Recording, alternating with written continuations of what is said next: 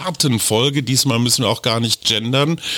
Wir haben es mit einem Frühpensionär zu tun. Hallo, lieber Eckhard von Hirschhausen.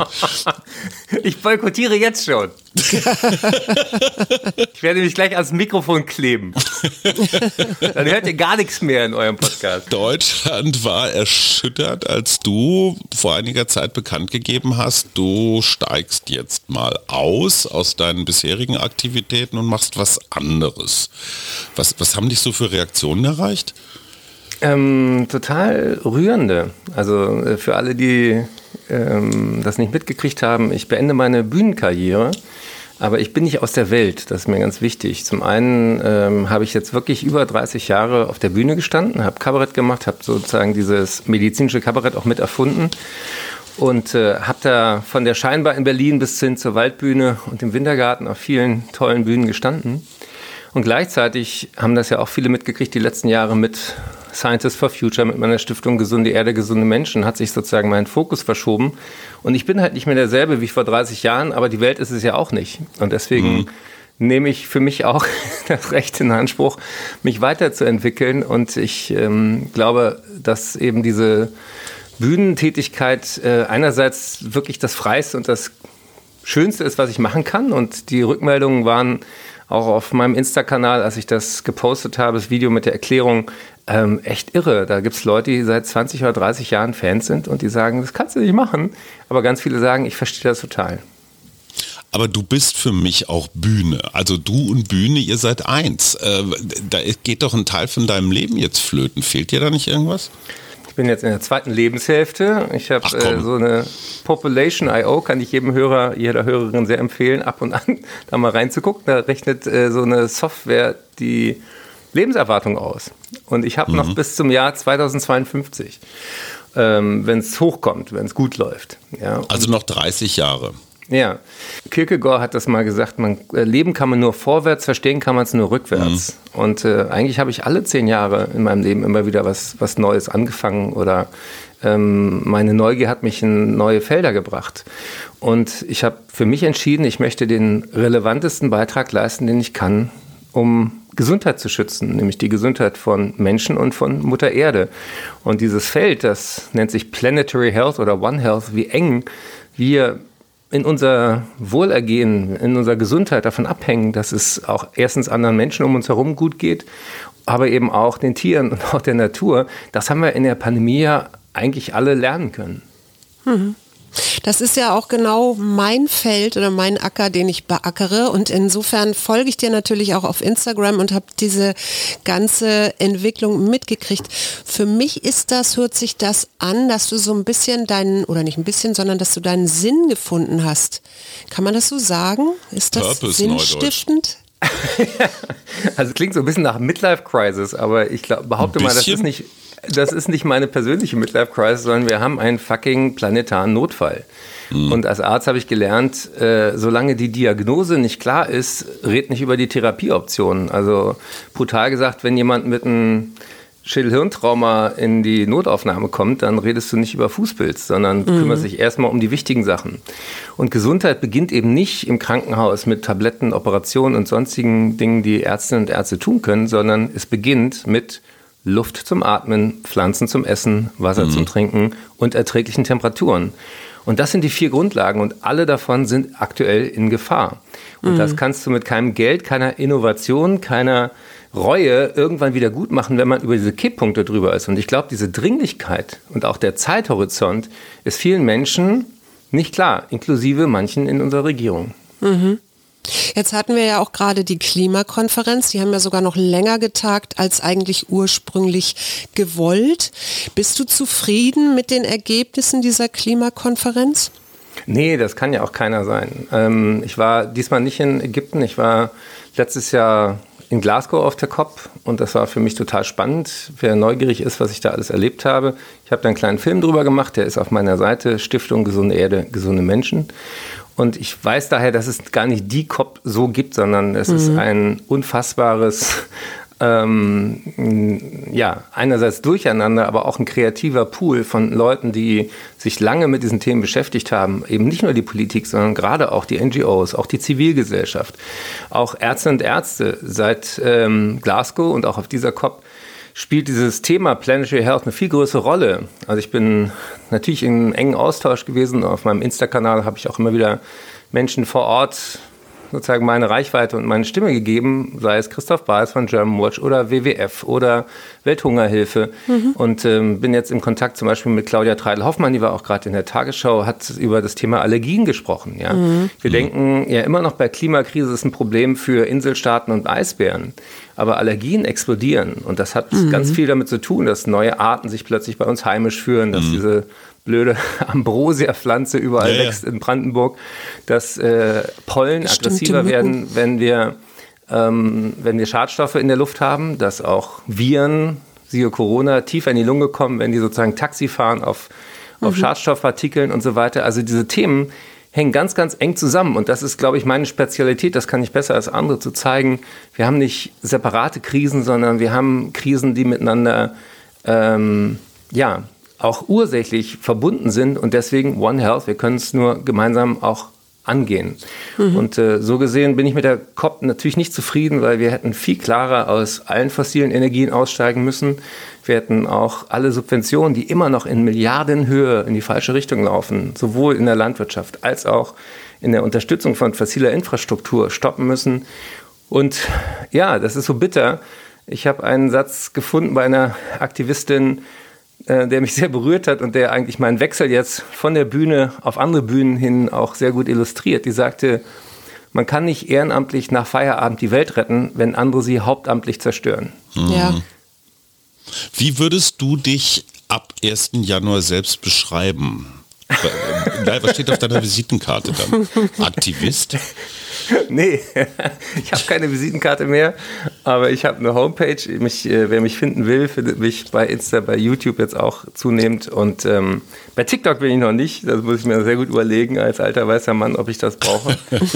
aber ja, aber du ja bist du dann Influencer oder, oder, oder, wie stellst du dich du, vor? Ich, ich, mag diese Bezeichnung alle, alle nicht. Ich bin Arzt, ich bin Wissenschaftsjournalist, ich bin Gründer äh, von Gesunde Erde, gesunde Menschen und Scientists for Future.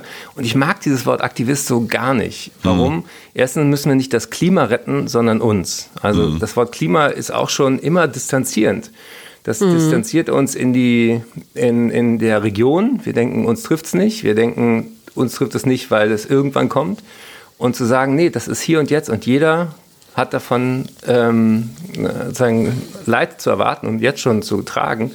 Wir hatten zum Beispiel ähm, eine Pressekonferenz gerade letzte Woche mit den mit der DGPPN, das ist die Deutsche Gesellschaft für, jetzt muss ich aufpassen, Psychiatrie, Psychotherapie, Psychosomatik und Neurologie. Also die ganzen mhm. Leute, die sich mit seelischer Gesundheit befassen. Und die haben Alarm geschlagen, haltet euch fest, eine Million Menschen sind in Deutschland seelisch krank, zusätzlich zu allen, die es schon sowieso mit Depressionen, mit Angst, mit Sucht und so weiter zu tun haben.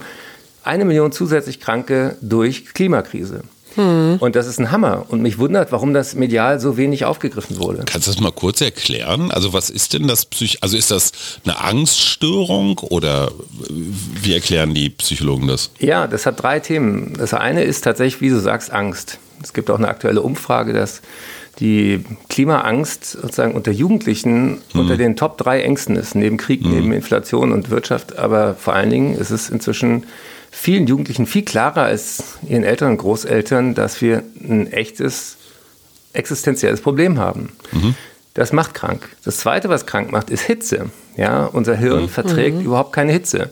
Und lange bevor wir sozusagen mit Hitzschlag sterben, und Stefan Rahmsdorf vom Potsdam Institut hat das äh, gerade mal ausgerechnet, 100.000 Menschen sind diesen letzten Sommer an Hitze gestorben in Europa. Mhm. Ja, wo war der Aufschrei? Äh, Hitze ist eben fürs Hirn deswegen so schädlich, weil es die Kontrolle sozusagen über unsere, unsere Produktivität, über unsere Gedanken, über unsere Pulssteuerung killt und eben auch die Gegenwehr im Körper wird vom Hirn reguliert. Also äh, man kann zum Beispiel sehen, dass äh, Vasopressin, das ist ein Hormon, was dann in Hitze ausgeschüttet wird, um unseren Blutdruck zu regeln, macht auch aggressiv. Und eine mhm. aktuelle Studie, die hat auch schon ein bisschen Fun-Fact-Potenzial, du hast bei Hitzewellen auch deutlich mehr Hassmails. Also das zeigt, Ach, wie, ja, ja auch Autofahrer, die durchdrehen. Ja, du hast mehr Unfälle, du hast mehr Suizide, mehr Psychosen. Mhm und äh, mehr Leute, die durchdrehen. Das habe ich als Arzt in der Kinder- und Jugendpsychiatrie schon erlebt. Bei den ganz heißen Tagen auf Stationen äh, musstest mhm. du Medikation anpassen. Und der dritte Punkt, und der ist auch ziemlich neu in der Forschung, ist Feinstaub. Also Killer Nummer eins mhm. weltweit ist, Umwel äh, ist Luftverschmutzung. Und äh, Luftverschmutzung ist ja ganz eng gekoppelt an fossile Energie, sei es vom Diesel oder von der Kohle oder auch von ähm, ähm ja, allem, was brennt, macht Dreck in der Luft. Punkt. Mhm. Und wir atmen das ein. Und gerade diese kleinsten Teilchen, diese PM 2,5, also die so klein sind, dass wir sie überhaupt nicht sehen können, die gehen direkt in die Lunge, ins Blut und dann in alle Organe und auch ins Hirn. Und im Hirn machen diese Mini-Teilchen eine chronische Entzündung. Und du kannst zeigen, dass dort, wo hohe Luftverschmutzungswerte gemessen werden, auch mehr psychische Erkrankungen auftauchen. Also Hitze, Angst und Feinstaub und Dreck in der Luft, alles schlägt uns aufs Hirn mhm. und aufs Gemüt. Mhm. Und auf die Lunge. Äh, ja. Jetzt hast du gerade eben. Jetzt hast du gerade eben diese Top 3 ähm, der Jugendlichen, also die Angst genannt. Und wenn man so guckt und jetzt auch diese Konferenz, die ja wirklich ja, die, die Entscheidungen, die da getroffen worden sind, sind nicht wirklich weiterführend gewesen, bis auf, dass sie jetzt diesen Afrika-Fonds oder den, den Dritte Weltfonds auflegen wollen. Aber ist dann das, was ja als erstes entsteht, ist so ein Frust, also so ein Frust des Einzelnen, der da sagt, ich kann ja gar nichts tun, ich möchte ja gerne was tun und ich sehe das ja alles. Hast du da irgendeine Empfehlung, wie man da besser mit umgeht? Ich meine, du hast eine Stiftung gegründet. Ja, salopp gesagt, das ähm, Beste, was ein Einzelner heute tun kann, ist, kein Einzelner zu bleiben, keine Einzelne. Also mhm. vernetzt euch, macht euch schlau, macht den Mund auf. Und mhm. bitte diese Reihenfolge beachten, also Mund erst aufmachen, wenn man sich vorher schlau gemacht hat. Das wird auch nicht von allen gewertschätzt. Dass äh, natürlich ähm, wir auch medial unfassbar viel Aufmerksamkeit immer den Leuten geben, die am lautesten schreien, die irgendwie mhm. gegen was sind. Und ich finde es total wichtig, dass diese berühmte schweigende Mehrheit im Lande endlich mal den Mund aufmacht. Und ja. die Arbeit von Stiftung Gesunde Erde, gesunde Menschen ist deswegen auch wirklich ähm, an zwei Seiten aktiv. Das eine ist die Mitte der Gesellschaft zu erreichen und maßgeblich eben auch über die Gesundheitsberufe, wie jetzt mit den Psychiaterinnen und Psychiatern, wie mit den Internisten, mit den Allgemeinmedizinern, weil Ärztinnen, Ärzte, Pflegekräfte, Sanitäter haben immer noch ein hohes Vertrauen in der Bevölkerung, viel mehr als Politiker. Und das ist wichtig, dass die auch Alarm schlagen. Und das Zweite ist, dass man eben auch im Hintergrund äh, politisch Druck machen muss, dass man ähm, Gesetze vorbereiten muss, wie Germ Zero das macht, dass man wirklich handwerklich sagt, ey Leute, wir müssen jetzt ganz, ganz schnell Regeln machen. Warum geht das Ozonloch zu? Das ist einer der größten mhm. Erfolge. Hat mhm. man das durch freiwillige Selbstverpflichtung, hat man das durch Sonntagsreden geschafft? Nein, Nein. durch ein klares Verbot. FCKWs werden nicht mehr hergestellt. Und ich ja. recherchiere gerade zum Beispiel an Desfluran, das ist so ein Narkosemittel, das mhm. ist äh, 1000 bis 2000 Mal schädlicher als CO2 und wird halt in der Anästhesie verwendet. Mhm. darüber regt sich keiner auf. Also ähm, das ist so wie FCKW. Und äh, da gibt es also auch im Gesundheitswesen ganz, ganz viele Hebel. Und das sind die Aktivitäten, denen ich mich jetzt widme. Aber ich möchte noch mal kurz loswerden. Ich gehe nicht von der Bühne, ohne dass jeder, der das hier hört, noch mal die Chance hat, mich voll in meinem Element zu erleben. Ich spiele am 6. und 7. Dezember im Tempodrom in Berlin, in diesem wunderbaren Zelt mhm. ähm, in, am Anhalter Bahnhof. Ich bin noch in, in Essen und in Aachen und in Gera und Erfurt und Leipzig. Und äh, guckt mal auf hirschhausen.com, da sind meine letzten zehn Tourtermine. Und äh, ja, äh, ihr habt es gewiss, äh, ihr habt es ähm, gehört, ihr habt es wissen können. Und wer es nicht mit eigenen Augen gesehen hat, mit welchen dann? Lieber ein guter, ein gutes Nikolausi-Geschenk im Übrigen. Ja. Lieber Eckert, äh, du kennst den, den Howard Carpendale-Trick, ne? der Howard Carpendale-Trick geht so, dass der seit ich würde sagen, mindestens zehn Jahren, vielleicht auch schon seit 30. 20 Jahren, jedes Jahr sagt, das ist jetzt meine Abschiedstournee. Das ist das letzte Mal, das schließen wir jetzt für dich einfach mal aus. Ähm, aber du hast hier die Tür nicht ganz zugeschlagen. Ne? Du hast nicht weißt gesagt, was ich da sagen wieder. würde? Hello, Hello again. Nein. Nein. ich würde ähm, tatsächlich nichts ausschließen wollen, aber es ist äh, mir insofern ernst mit dem Quatsch. Vorhin habt ihr gesagt über Purpose und Sinn. Mhm. Ich glaube ja auch, dass eine eine Welt ohne Unsinn auch keinen Sinn macht. Also ich habe total Respekt vor allen, die auf der Bühne einfach auch Quatsch machen können. Mhm. Ähm, auch Musik machen, auch Theater spielen oder Kleinkunst oder Impro oder was es alles an tollen Slam-Poetry, an Kunstformen gibt. Weil was uns ja gerade händeringend fehlt in der Gesellschaft ist ein Wozu, ein Wohin, ein Bild, wo wir eigentlich auch wieder Bock auf Zukunft kriegen könnten. Und das finde ich total wichtig, dass mhm. Künstlerinnen und Künstler auch Visionäre sein dürfen, dass sie sagen können, ey, wir haben alles zu verlieren, aber wir haben auch total viel zu gewinnen. Und deswegen mache ich auch mit Gesunde Erde, gesunde Menschen wirklich, im, versuche ich auch eine positive Kommunikation zu machen. Wenn man zum Beispiel immer guckt, was, wie oft wird dieses Wort Verzicht, also als mhm. Kampfbegriff genutzt, mhm. ja, dann sage ich, sich ähm, pflanzenbasiert zu ernähren, ist ein, also weniger Fleisch zu essen auf gut Deutsch, es ist ein echter Verzicht. Das ist ein Verzicht auf Herzinfarkt und Schlaganfall. Und darauf verzichte ich gerne, ja. Das ja. heißt, wir können, wir können auch einfach künstlerisch humorvoll mit diesen Begriffen spielen, ja, oder wenn, wenn es immer um Innovationen geht, ja, dann erinnere ich mich an so einen Tweet von Elon Musk, der hat gesagt, 100 Millionen Dollar für jemand, der was erfindet, was CO2 binden kann. Da hat jemand mhm. zurückgetweetet, dürfen sich auch Bäume bewerben. Das ist mein Humor. Aber Susi, jetzt muss, jetzt muss ich dich mal was fragen, ja. äh, weil du dich ja ganz viel auch mit der Wirkung von Natur und von, von ähm, Grün und von draußen sein mhm. auf die Seele auskennst. Es gibt auch, äh, Master Adli an der Charité hat das untersucht, ganz tolle positive Studien, dass alleine die Tatsache, wenn du sozusagen Grün in der Nähe hast, ja. dass die Seele schützt. Nicht nur dadurch, dass Bäume und Pflanzen unfassbar viel Feinstaub für und uns heilt. filtern, ja, uns heilt. Was weißt du darüber? Was ist da der Hot Shit, den ich auch gleich wieder Tempo drum auf die Bühne bringen kann? Ich den, sauge den, ja also immer ich Ideen. gestehe, ich bin nicht in den aktuellen Studien drin, aber natürlich kenne ich diese ganzen Krankenhausstudien. Und dazu gehört, dass man festgestellt hat, dass Patienten, die ins Grüne gucken und in Bäume schauen, schneller gesund werden und auch nicht so viel Medikamente brauchen wie der Patient, der im dunklen Zimmer ohne Blick rausliegt. Und mhm. ich merke das immer wieder, wenn ich coache und ich coache ja viel auch draußen. Ich komme jetzt gerade auch aus dem Tiergarten mit einem Klienten, wie das den Menschen entspannt erdet ja, dieses erdet, weil wir wieder in Verbindung gehen und wir gehen nicht nur hm. mit der Natur in Verbindung, sondern wir gehen eben auch wieder mit uns selber in Verbindung. Und ich glaube, das ist etwas, was vielen Leuten fehlt in dieser sehr, sehr schnelllebigen Zeit und machen tun, dass sie sich eigentlich nicht mehr so richtig mit sich selber verbinden und das geht ganz schnell über Natur. Und jeder, den man ja. Naturfotos zeigt, der sagt ja auch sofort, oh, ist das schön. Ja, also wir haben eine ganz tiefe Verbindung, weil wir kommen aus der Natur. Wir sind Natur. Ja, und die größte Lüge, die wir uns erzählen, und wenn wir darüber reden, vielleicht auch noch ein bisschen mehr von euch zu hören, was sind eigentlich die Narrative, die gerade fehlen? Der größte Quatsch ist, uns ständig als getrennt von dem Rest der Welt zu definieren. Mhm. Ja. Also zum Beispiel äh, nur mal so eine, so eine Hausnummer, die mich immer wieder umhaut. Vor 10.000 Jahren gab es 1% Menschen auf der Erde und 99% Wildtiere.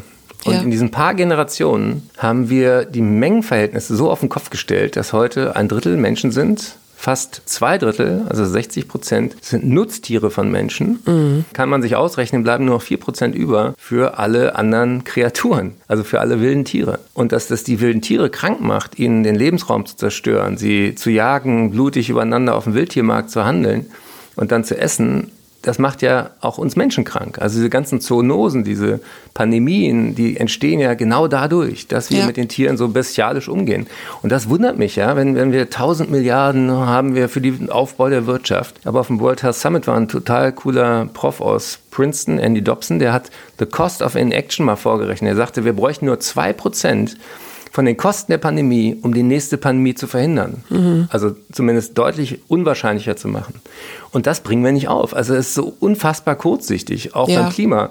Ist jetzt die Zeit zu investieren und nicht irgendwie äh, Haushaltsdebatten zu führen. Wir müssen jetzt ganz, ganz viel auch Anpassungsmaßnahmen machen, auch gerade im Gesundheitswesen. Und das wird sich alles rentieren. Ja. Aber nicht innerhalb von drei, vier Jahren, aber innerhalb von zehn oder zwanzig. Und da wünsche ich mir eben auch, dass mehr Menschen sagen, ey komm, wir sind eine der reichsten Länder dieser Erde. Wir haben 7000 Milliarden Euro Privatvermögen in Deutschland. Mhm. Und das heißt also, wir sagen, wir haben dafür kein Geld dann ist es einfach erstens schlecht verteilt und zweitens müssen wir begreifen, das Kostbarste, was wir vererben können, ist nicht mehr ein pralles Konto, sondern ist eine artenreiche, enkeltaugliche, heile Welt. Aber da bist du natürlich auch an einem Punkt. Es gibt ja jetzt nach dieser großen Klimakonferenz, wo ja auch NGOs waren und das finde ich so unfassbar von Gazprom, also Ölgesellschaften.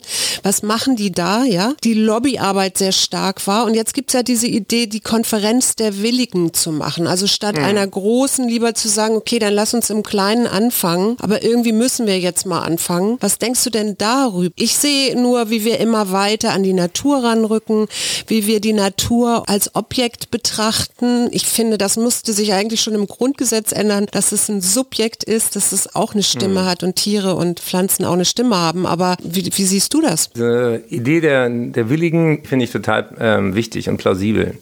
Also ich sehe es auch im Stiftungsbereich, da gibt es zum Beispiel F20, das ist ein Zusammenschluss von Stiftungen, die alle in diese Richtung Klimaschutz, Gesundheitsschutz, Umwelt gehen, von Michael Otto über eben German Watch und alle möglichen Stiftungen sind da drin und äh, meine auch, Gott sei Dank. Und darüber kriegt man einen viel größeren Hebel auch in die Politik. Also es ist Quatsch, wenn jeder sozusagen vor, vor sich hin versucht, äh, Dinge zu erreichen. Gemeinsam schafft man mehr. Der Klimaclub, den auch Scholz befürwortet, ist grundsätzlich auch eine gute Idee, weil einem CO2-Molekül in der Atmosphäre ist ja völlig wurscht, aus welchem Land es kam. Mhm. Ja. Natürlich gibt es äh, Länder, wo im Moment immer noch unfassbar viel Kohlekraftwerke auch noch gebaut werden, die daran sanft äh, zu stoppen und zu sagen, wir helfen euch, direkt den Sprung zu den Erneuerbaren zu machen, das ist hochgradig sinnvoll. Das passiert mhm. gerade in Indonesien, das passiert in Südafrika, da ist auch deutsches Geld super investiert. Wenn wir nicht diese unfassbar dämlichen Subventionen in die falsche Richtung hätten für die Fossilen, dann wären die Erneuerbaren sowieso mit Abstand mhm die günstigsten. Also es würde sich ökonomisch auch durchsetzen. Deswegen brauchen wir einfach viele, viele Best Cases. Wir haben auch keine Zeit mehr, neue Organisationen aufzubauen. Wir müssen mit allen Organisationen, die es schon gibt, die ein Netzwerk haben, daran arbeiten. Deswegen arbeite ich eben auch mit äh, Kirchen, mit anderen NGOs, mit mhm. äh, Klug, mit der Allianz Klimawandel und Gesundheit im Gesundheitswesen und, und, und. Ähm, also das was mir wirklich Hoffnung macht und äh, das ist mir auch wichtig, dass, dass ich ja nicht mit der Bühne aufhöre, um mir jetzt irgendwie in der Nase zu bohren oder depressiv zu werden, sondern ich will einfach mehr freie Zeit haben für meine Aktivitäten jetzt anstehen. Also ich wäre zum Beispiel gerne in Sharm el-Sheikh gewesen, aber ich hatte eben Termine, ja, ja. die dann seit zwei Jahren äh, feststanden. Da will ich einfach freier sein. Deswegen finde ich das total motivierend, wie viele Leute sich auch gerade auf den Weg machen, wie viele junge Menschen mhm. ähm, da wirklich auch all in gehen. Und ähm, da habe ich riesen Respekt vor. Ich glaube eben auch, dass es ein Irrtum war in Deutschland, das Thema sozusagen immer nur mit einer Partei zu verbinden, sondern es ist eigentlich auch ein konservatives Thema, ja. Deswegen ist es so absurd, wie wir gerade auch Opposition in der Regierung erleben ja. und äh, wie es so heißt, ja, das würde unsere Freiheit bedrohen. Das ist so ein Bullshit. Ich kann es gar nicht mehr hören, weil äh, die größte Freiheitsbedrohung ist eine Welt, die überhitzt, weil dann ist keiner mehr frei. Wir kennen uns schon eine ganze Weile. Ich habe dich als begeisterten Arzt und Gesundheitsexperten und Comedian wahrgenommen. Gab es ein Schlüsselerlebnis, wo du gesagt hast, so jetzt muss ich mein Leben ändern? Oder war das ein Prozess, der sich so in dein Leben geschlichen hat? Das waren mehrere Aha-Momente und wer es ausführlicher wissen will, ich habe in diesem Buch Mensch Erde, wir könnten es so schön haben, mhm. die auch alle aufgeschrieben. Das erste war mein Interview mit Jane Goodall. Berühmt geworden, als sie als junge Frau in den Urwald ging in Tansania und Menschenaffen äh, unter natürlichen Bedingungen in ihrem Umfeld beobachtete. Und die hat sehr, sehr viele Vorurteile äh, über das, was Menschen einzigartig macht, über den Haufen geworfen. Und das wollte damals auch nicht jeder hören. Aber Jane ist wirklich eine der großartigsten, charismatischsten Menschen, die ich jemals interviewen durfte. Und die hat mitten im Interview die Rollen vertauscht und sagte, Eckart, jetzt stelle ich dir mal eine Frage. Wie kann das sein, dass wir Menschen ständig betonen, dass wir die intelligenteste Art auf mhm. diesem Planeten sind und wir zerstören unser eigenes Zuhause? Mhm. Und das war wirklich, da, da habe ich wirklich innegehalten, ich habe geschluckt, ich habe nachgedacht, was sagst du jetzt Kluges? Und ich habe geschwiegen und ich merkte in dem Moment, das ist eigentlich die wichtigste Frage, der wir uns alle früher oder später stellen müssen. Wenn wir so fucking schlau sind, warum machen wir so einen Scheiß? Und, und das war sozusagen die, die, die eine Begegnung, die mich sehr inspiriert hat, dann äh, natürlich Fridays for Future. Mhm. Ähm, ich kriegte eine Mail von einer Mitschülerin aus der Grundschule, mit der ich wirklich Jahrzehnte keinen Kontakt hatte. Und die schrieb mir, Mensch, äh, Eckhard, ich äh, wollte mich mal melden. Ähm, da gibt es jetzt so eine äh, kleine Bewegung, die heißt Fridays for Future. Letzte Woche war Bully Herbig da. Möchtest du diese Woche nicht am Invalidenpark eine kleine Rede halten? Hm. Und ich hatte echt noch nie was von denen gehört. Das war, das muss 2018 gewesen sein. Weil es eben jemand war, den, den ich schon kannte und vertraute, dachte ich, pff, gucke ich mir mal an. Bin dahin und dachte, wenn ich da hingehe, dann äh, mache ich das nicht allein, sondern mache ich das mit meinem Bruder und mhm. meiner Patentochter, nämlich seiner Tochter, die sehr engagiert ist, um zu zeigen, das Thema geht eigentlich alle Generationen an und auch äh, alle Familien. Und dann haben wir das zusammen gemacht und dann wurden ja die Fridays äh, sehr gedisst. Ähm, von der Politik, und jetzt muss ich nicht gendern, weil es auch wieder nur Männer waren, die sagten, mhm. die sind auch faul, die wollen doch irgendwie Schule schwänzen, die haben keine Ahnung, sollen die Politik den Profis überlassen. Und das war, wie so oft, sozusagen Kraft gegen Kraft. Ähm, der Geburtsmoment für die Sciences for Future. Da haben über Nacht 28.000 Wissenschaftlerinnen und Wissenschaftler aus Deutschland, Österreich, der Schweiz unterschrieben und gesagt, hey Leute, das Anliegen der Jugend ist völlig berechtigt. Mhm. Und dann, dann kam ich sozusagen immer mehr in, in Kontakt mit diesen super cool engagierten Leuten, habe sehr, sehr schnell äh, Dinge gelernt, begriffen und ich sage auch, es ist ein unfassbar kooperatives Miteinander in dieser Szene. Das kannte ich so noch nicht. Ja, ich, mhm. ich kenne, wie ihr auch, andere Welten, seien es journalistische oder öffentlich-rechtliche oder Print oder auch Bühne. Da ist ja sehr viel auch natürlich Ego und Ellenbogen. Ähm, das sind ja auch alles Menschen. Ich nehme mich ja auch gar nicht aus, die die äh, meinen, dass sie auf die Bühne gehören, aus welchen Gründen auch immer. Ich erlebe dort unfassbar viele Menschen, die sofort bereit sind, ihr Wissen zu teilen, die sofort sagen, ey, hier kennst du den, kennst du die, hier ist die Nummer, hier ist die E-Mail, ihr solltet euch mal kennenlernen und das macht mir total äh, gute Laune und Hoffnung, dass wir das noch irgendwie gedreht kriegen und gewuppt kriegen und das, ähm, das feiere ich jetzt sozusagen mit, mit den letzten Bühnenprogrammen, aber ich sehe sozusagen meine Bühne, meine Tätigkeit, meine Aufgabe als öffentlicher Mensch auch darin, sozusagen Scheinwerferlicht irgendwo in Ecken zu bringen, wo es wo es gerade nicht so ist. Und natürlich haben wir viele Krisen, natürlich haben die Menschen gerade andere Sorgen als die Klimakrise, aber es ist nun mal die übergeordnete Krise und wenn wir die nicht lösen, müssen wir uns mit den anderen Dingen auch nicht mehr lange beschäftigen. Du lebst ja nun lange genug in diesem Land, um zu wissen, dass wenn man Dinge bewegen will, braucht man ganz schön Geduld. Noch schwieriger. habe ich nicht. Eben. Und es ist noch schwieriger, wenn man was bewegen will, wenn das von außen passiert. Müsstest mhm. du nicht konsequenterweise jetzt eigentlich Vorsitzender von Eckis Klimapartei, der EKP werden? Die EKP. Ja, schenke ich dir. wir können sagen, wir waren dabei. Ja, ihr, ihr würdet gleich Mitglieder eins und zwei. Zwei und drei. Ja, genau. Stimmt, du bist ja eins. Ja, klar, diesen, diesen Gedanken hatte ich auch schon, aber ich glaube ja an, an sowas ähm, wie das moderne Hofnarrentum. Mhm. Also dadurch, dass ich eben in keiner Partei bin und mit allen rede und auch immer wieder sage, ich habe einen gemeinsamen Nenner, nämlich Gesundheit, seelische mhm. und körperliches Wohlergehen. Da kannst du eigentlich jeden mit runternehmen, ja, weil Menschen ist erstmal nicht das Klima wichtig, sondern ihre Gesundheit, ihre Familie, ihre Nächsten. Und, und das ist ganz wichtig, dass wir so eine wertebasierte Diskussion haben. Die geht eigentlich quer durch die Parteien. Und diese Allianz der Willigen, die machen wir eben auch in zum Beispiel in Hintergrundtreffen von Gesunde Erde, gesunde Menschen, laden wir Leute ein aus NGOs, aus der Politik, aus den verschiedenen Ministerien, die ja alle mit dann, äh, mhm. dann total mhm. froh sind, dass sie mal miteinander reden können weil du hast dann einen Abteilungsleiter und ein Referat da und du hast das Umweltministerium, hast das Gesundheitsministerium, hast das BMZ für äh, internationale Klimapolitik, inzwischen auch Auswärtiges Amt. Die haben alle Leute, die was wollen und die haben auch ähm, überall ein paar Bremser, wie immer in großen Organisationen. Mhm. Und die miteinander in Kontakt zu bringen und Allianzen zu schmieden, quer durch die äh, Köpfe und Herzen und Hände, das halte ich für eine total wichtige Aufgabe. Und das könnte ich alles nicht mehr in, dem, in der Freiheit, wenn ich mich für welche Partei auch immer sozusagen engagieren mhm. würde. Und da, deswegen glaube ich tatsächlich an sowas Agiles, sowas Brückenbauendes und ähm, ja, an Menschen, die verschiedene Bubbles erreichen und miteinander vernetzen können. Ich glaube, dass das gerade total wichtig ist und da fühle ich mich im Moment wohl. Ich möchte sagen, ich habe auch ein super Team. Mhm. Ich habe tolle ähm, Mitarbeitende. Wie, wie viele ähm, sind das so? Das sind im Moment ähm, in, an zwei Standorten, in Berlin und in Bonn, weil in Bonn ja auch eine Menge Klimapolitik passiert und auch viele Ministerien sitzen. Wir haben zehn Feste und wir brauchen, kann ich ja auch mal sagen, Geld ja. dafür.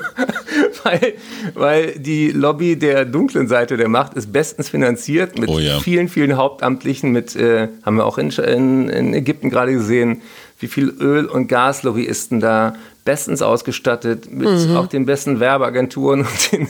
schmierigsten Leuten. Denen muss man was entgegensetzen. Das ist so ein bisschen David gegen Goliath-Kampf. Mhm. Und ähm, ich sage immer, gesunde Erde, gesunde Menschen, wir pflanzen Ideen und nicht Bäume. Es ist relativ leicht und schick geworden, heute überall Bäume zu pflanzen. Ja. Aber das ist leider nicht das Effektivste, was man machen kann weil erstens äh, je nach Klimabedingungen diese Bäume auch gar nicht alle wachsen werden. Zweitens müssten wir alle Bäume, die da sind, viel, viel intensiver schützen, auch gerade die artenreichsten Gebiete auf diesem Planeten.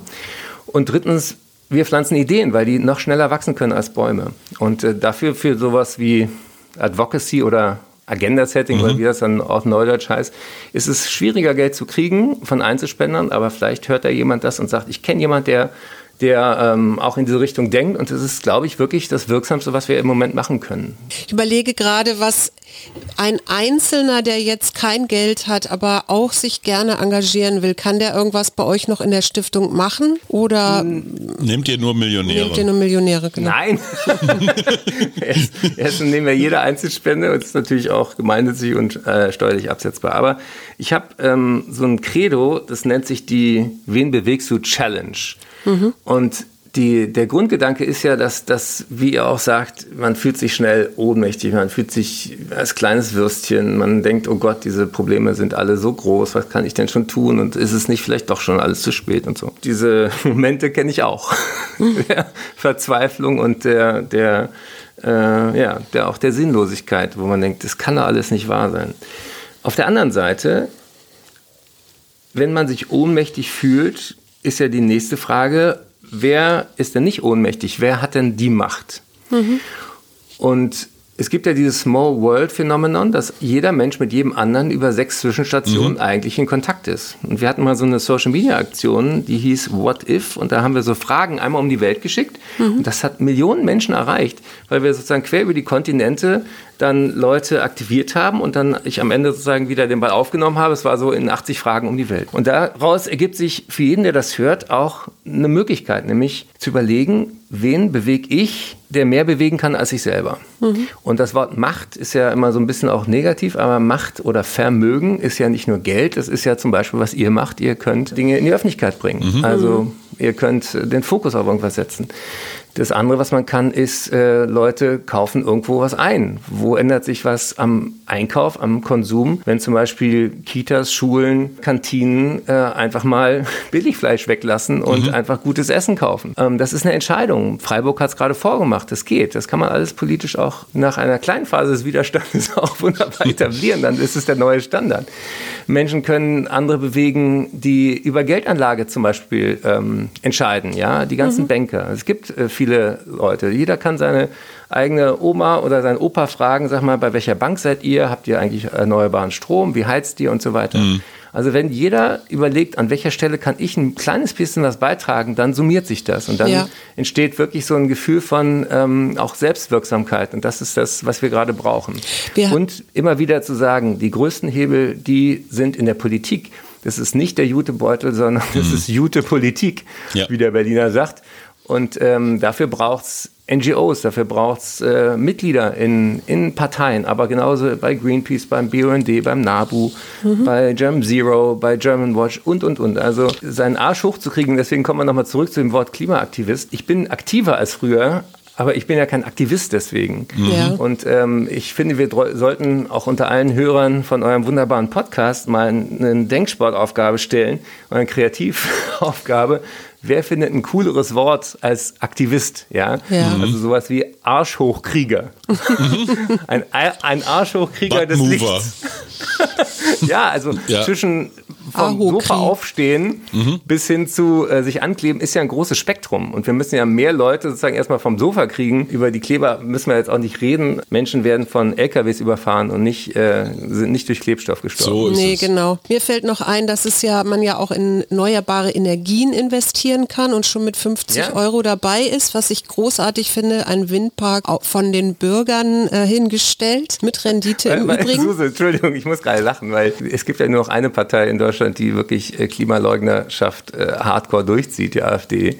Da hat neulich tatsächlich einer gepostet, äh, das hätte auch bei Postillon sein können, aber es war ein original AfD-Post, ähm, dass die Windräder schuld daran sind, dass die Äcker austrocknen. Ja, das habe ich auch gelernt. Ich habe es nicht genau verstanden. fand ich so geil. So der Unterschied, ob das ein Ventilator ist oder ein Windrad. Also ich würde sagen, Physik gilt auch für die Leute weiter, die es in der Schule abgewählt haben. Ja, damit triffst du mich ziemlich genau. Und vielleicht noch ein letztes, was, was Hajo und ich gerade machen. Wir experimentieren oder äh, versuchen kein Fleisch zu essen oder wirklich nur noch, äh, Ulrike Herrmann hat neulich gesagt, 130 Gramm in der Woche. Je mehr Leute damit machen, weil die Ja. Landwirte werden ja sowieso subventioniert, umso besser, weil dann brauchen wir das Fleisch nicht mehr und die Rindviecher nicht mehr züchten. Ja, also wenn man Fleisch mag, kann man Wild essen. Das hat äh, also Tiere, die es bis dahin gut hatten. Man kann, äh, wenn man Tiere essen will, Tiere essen, die selber das gegessen haben, was auf der Weide war und nicht irgendwie Kraftfutter aus äh, Südamerika Amazon, brauchen, ja. wofür dann ähm, äh, wieder Tropenwald äh, abgeholzt wird, was unfassbarer Schwachsinn ist. Und ich habe einen sehr prakti praktikablen Vorschlag für die Politik, weil ihr da auch nah dran seid ähm, mehr Menschen würden sofort weniger Fleisch essen, wenn du für jedes Kilo Billigfleisch an der Supermarkttheke so ein 20 Liter einmal Gülle mit ausgehändigt bekommst. Und dann heißt es, das haben, das haben sie mit eingekauft. Das gibt es im Doppelpack. Ja. Schauen Sie mal, wo Sie das zu Hause lagern. Die Böden können es nicht mehr aufnehmen. Grundwasser ist schon voller Nitrat. Brauchen Sie einen Deckel oder geht das so mit? Viel Spaß beim Grillen. Deckel kostet extra. ja, genau. mit Pfand. Ja, genau. Ich, ich finde schön, dass du dir deinen Humor erhältst, weil ich glaube, den Humor brauchen wir alle. Und ich danke dir sehr für dieses Gespräch und ich wünsche dir für deine zweite Deine letzte Frage, Schatz. Ich habe ihn doch schon mal gefragt, was ihm Mut macht. Gut, ich, Ich frage dich jetzt nochmal in Das dieser... Mir macht. Mut, dass alle Leute, die das gehört haben, nochmal Tickets kaufen für meine letzten Shows, damit Sehr es nicht gut. alles umsonst war, auf die Bühne zu gehen. 30 Super. Jahre. Also die Hirschhausen-Fans, die Bühnenfans grämen sich, die Erde freut sich, der Mann in seinem zweiten Lebensdrittel hat den Purpose für sich gefunden. ähm, lieber Eckart, wir danken dir ganz herzlich auch für den ersten Versuch der Aufzeichnung, wo wir dich unter einer Jacke oder einer Decke im Hauptbahnhof Ulm zwar gesehen, aber nicht gehört haben. Wir hoffen doch sehr, so dass irgendein drumherum. Paparazzo dich dabei erwischt hat. Also, ähm, wir sehen zu, dass wir ins Tempodrom kommen und ähm, wir werden noch ganz viele Leute mitbringen und ganz herzlichen Dank für deine Zeit. Ja, und, und im vierten Drittel des Lebens reden wir dann nochmal. Absolut. So machen wir Vielleicht das. Hoffentlich Auf der vorher. Wolke. Alles klar. Bis dahin, tschüss. Das war der Mutmach-Podcast von Funke. Jeden Montag, Mittwoch, Freitag ganz frisch. Unterstützt uns bei steady.fm, folgt uns auf Instagram oder hinterlasst gerne eine nette Bewertung. Wir hören uns.